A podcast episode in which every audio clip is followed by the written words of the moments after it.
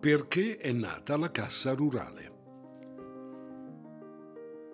La crisi agricola europea per l'irruzione sul mercato delle derrate americane, specialmente del grano, ebbe gravi riflessi sull'Italia, che si stava formando come Stato unitario ed era in grave ritardo nello sviluppo rispetto agli altri Stati europei. Gli esiti della famosa inchiesta parlamentare, che prese il nome dal senatore Stefano Iacini, presentavano il quadro di un paese ancora in fase di estrema miseria delle campagne, il miserevole stato di salute dei contadini, l'insicurezza delle condizioni di lavoro, l'impossibilità di procurarsi il poco credito necessario se non con l'usura. L'emigrazione all'estero era l'altro dei rimedi possibili. L'agricoltura contribuiva comunque al prodotto lordo per il cinquantacinque per cento, mentre l'industria non arrivava al venti per cento, lavorando trenta milioni di ettari, quasi sette però incolti, mentre solo poche zone erano abbastanza sviluppate come quelle padane. Uno dei principali propugnatori cattolici della nascita delle casse rurali quale strumento contro l'usura e l'emigrazione, il sacerdote Luigi Cerruti scriveva nella presentazione di un primo manuale per la creazione delle casse: «L'Italia è un paese agricolo. Dei suoi trentuno milioni di abitanti, ventidue milioni traggono direttamente dalla terra la loro sussistenza. Di fronte a otto milioni di lavoratori dei campi, stanno cinquecentosettantamila operai delle industrie. Ora, in un paese eminentemente agricolo non si fa quasi nulla a pro dell'agricoltura, schiacciata sotto un cumulo di mali che minacciano di distruggerla».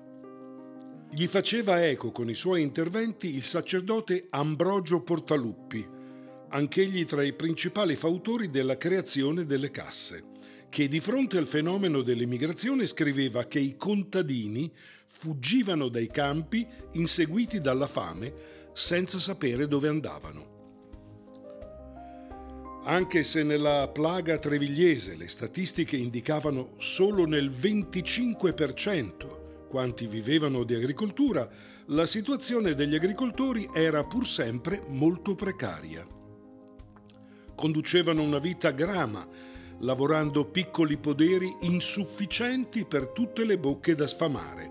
Una bocca in più creava un nuovo emigrante, legati a contratti senza alcuna garanzia, sottoposti all'esoso subaffitto di chi anticipava per loro i canoni d'affitto stessi, senza previdenza di fronte alle avversità naturali, legati dalla mancanza di mezzi a vecchi e poco produttivi metodi di coltura, senza poter fare alcun progresso.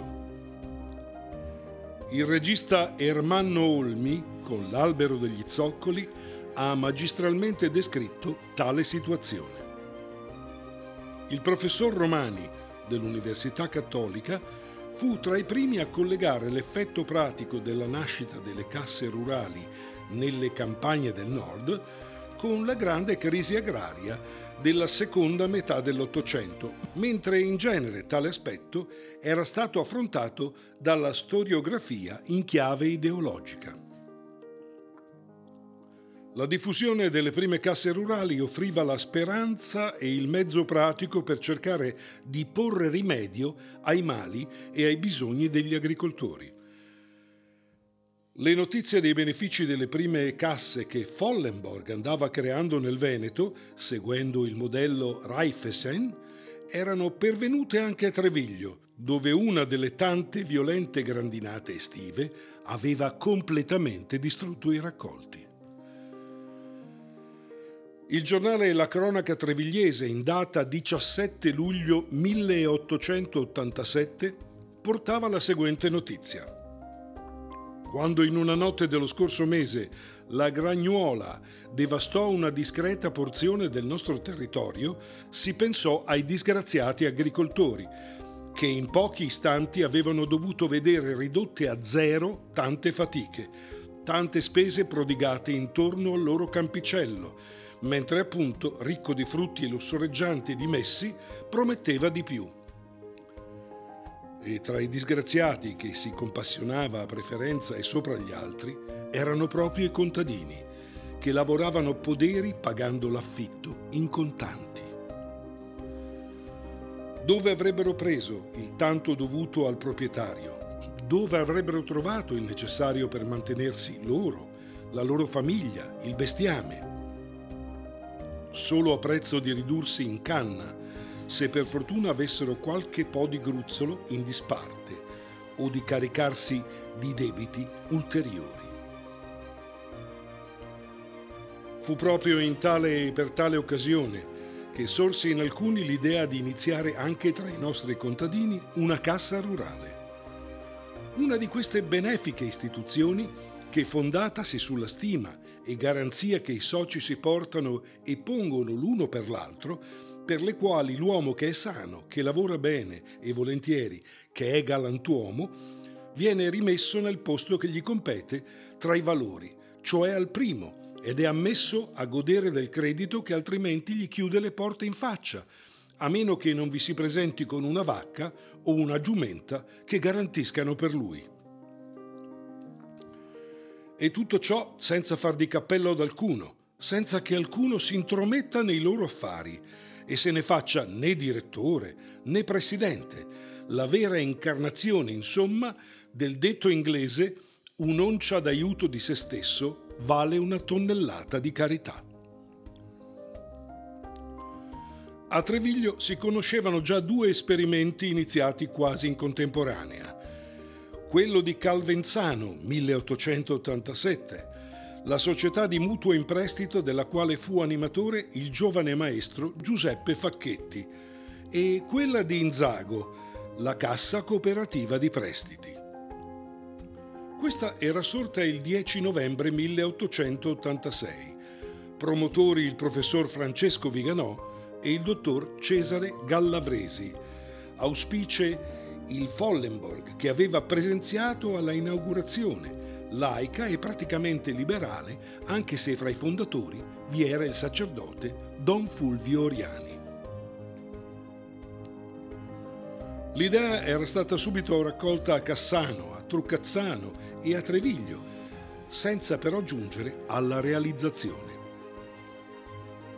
In quell'anno il giovane Portaluppi, ordinato sacerdote l'anno prima, nel milleottocentottantasei, conseguiva a Roma la laurea a pieni voti e con lode in teologia e veniva destinato coadiutore a Magenta, dove rimase prima di essere destinato a Treviglio il primo dicembre milleottocentonovanta come canonico teologo della collegiata.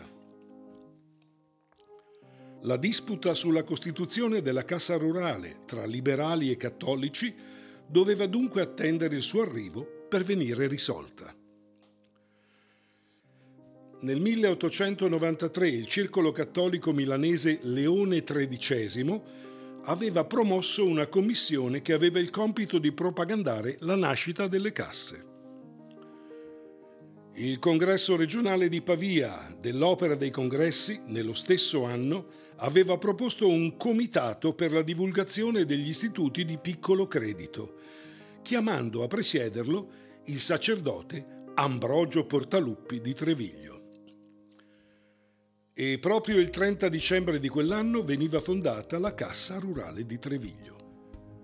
La Cassa Rurale, come le sue consorelle, era dunque sorta anche ed in particolare per opporsi ai due mali che strozzavano gli agricoltori, che mancavano di forme di credito per gestire i loro piccoli poderi, gravati da famiglie molto numerose, da arcaiche forme di conduzione dei campi, da eventi naturali contro i quali non avevano difese. Molto spesso i contadini si vedevano costretti a ricorrere a prestiti ad usura, che fatalmente portavano all'obbligo di vendere le poche masserizie per assolvere gli impegni e ad affrontare l'emigrazione verso terre lontane.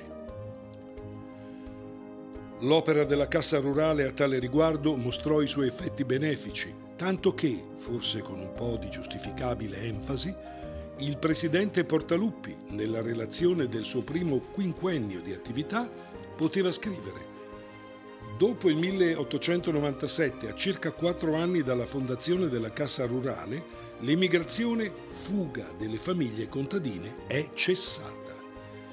La diffusione dell'affitto diretto e la coltivazione più razionale e intensiva, favorite dalle nostre istituzioni economiche, specie dalla Cassa Rurale, oltre a portare maggior benessere nelle famiglie dei coltivatori, hanno per effetto che la medesima estensione di terreno può bastare a maggior numero di famiglie.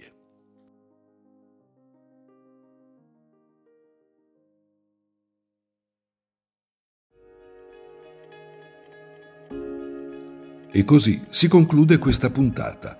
B C C Treviglio vi ringrazia per essere stati con noi. Alla prossima! A presto da Maurizio Amigoni.